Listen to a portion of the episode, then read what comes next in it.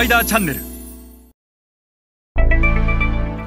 えー、皆さんこんにちはスパイダーの森部です、えー、今日もですね引き続きディストリビューターのスイートスポットについてお話をしていきたいと思います。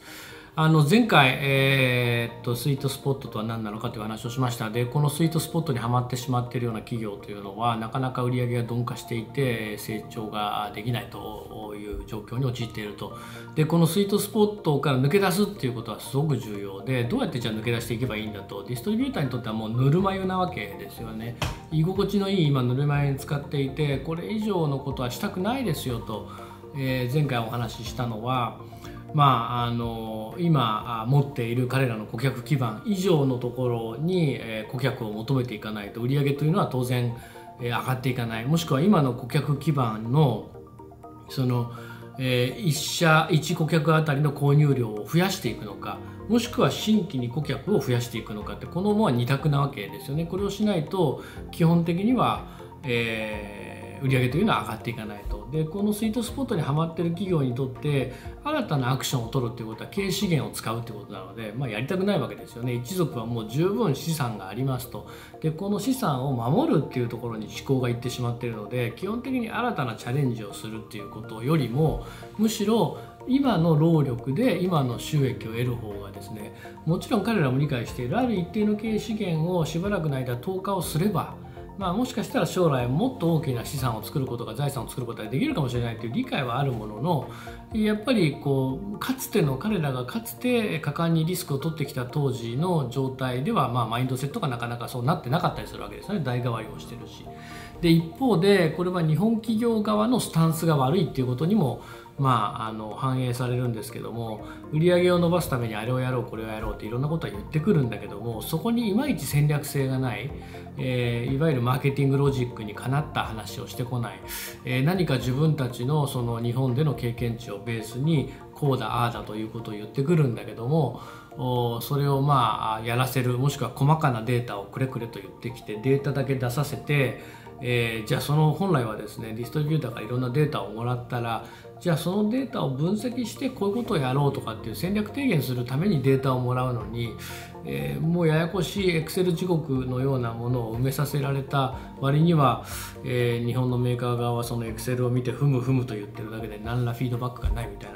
なことがやっぱ散々あるのでディストリビューター側もなんかどうせあなたたちの言うこと聞いても変わらないでしょ何もっていうふうに思ってしまってるってケースがあってでこういう長年培ってきたディストリビューターとメーカーとのその関係ってやっぱ担当が数年で変わっていく。これ日本の会社人事異動がありますからしょうがないんでしょうけども。でまた新人があてがわれてまたよく分かってないのが来て一応引き継ぎはされてるけども前の担当者は担当変われば他人事になりますからまあ言ったらまた新新規からと。でこういう状態に慣れてくるディストリビューターは逆にその方がいいなと。また分かんないやつは来ると。適当に言い訳しとけばえまた数年したらまた次のやつが来るんでまた適当に、え説明しとけばまた次のやつが来るみたいなですね。そういう循環がずっとこうありますよと。で一方として、えー、じゃあ日本のメーカー側はですねその海外担当役員がトップダウンのその、えー、いわゆるコミュニケーションをディストリビューターの社長連中と取るかっていうとなかなかそこも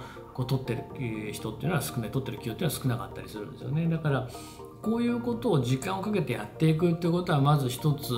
中長期的なあの事項として絶対必要ですと今までとの付き合い方を大きく変えていくってことをやっぱりやっていかないといけない。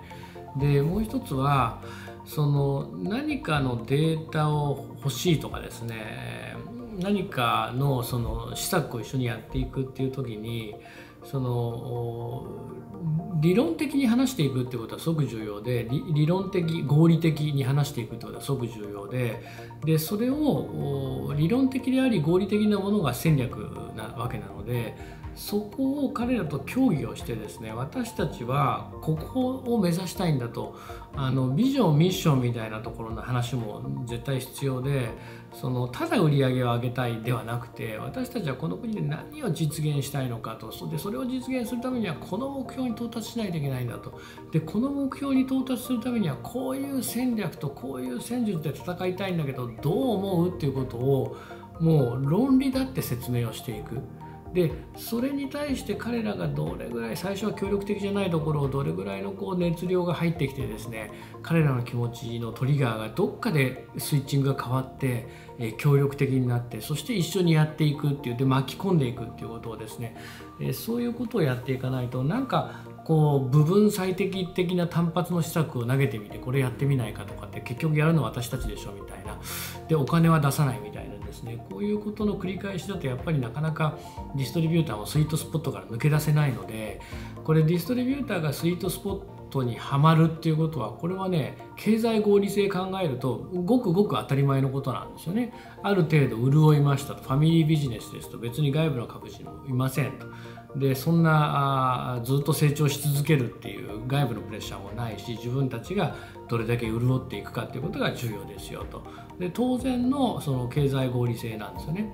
でそのスイートスポットをぶち破らせるためにはやっぱりえー、理念が必要だしじゃあその理念のためのミッション目標目的が必要だしじゃあそれを達成させるための戦略だったり戦術が必要だしでそれを日本のメーカー側が本社としてしっかり、えー、ロジカルに、えー、持ってでそれを彼らと議論をしていくっていうことをやらないと本当の意味でのそのスイートスポットからの脱出っていうのは難しくてでそれができるともうスイートスポットに入るっていうことはなかなかなくなるわけですよね。だって理念と目標が共有されてますからで戦略も固まって戦術を彼らが実行するっていう。で新たなメーカーとディストリビューターとの関係性ができていくってこうなったらですねもうめちゃめちゃ強いですよね。でこれがまさに P&G とかネスレがディストリビューターとやってることなんですよね。で日本企業の場合は基本的には僕作る人売るのはあなたね。お金は出せないけど頑張って売ってくださいみたいなですねこのやり方だとなかなかもうグローバル競争新興国で勝てないのでえスイートスポットにはまってしまっているっていうところからも抜け出すことは難しいと思います。はい、えー、それでは今日はこれぐらいにして、えー、また皆さん次回お会いいたしましょう。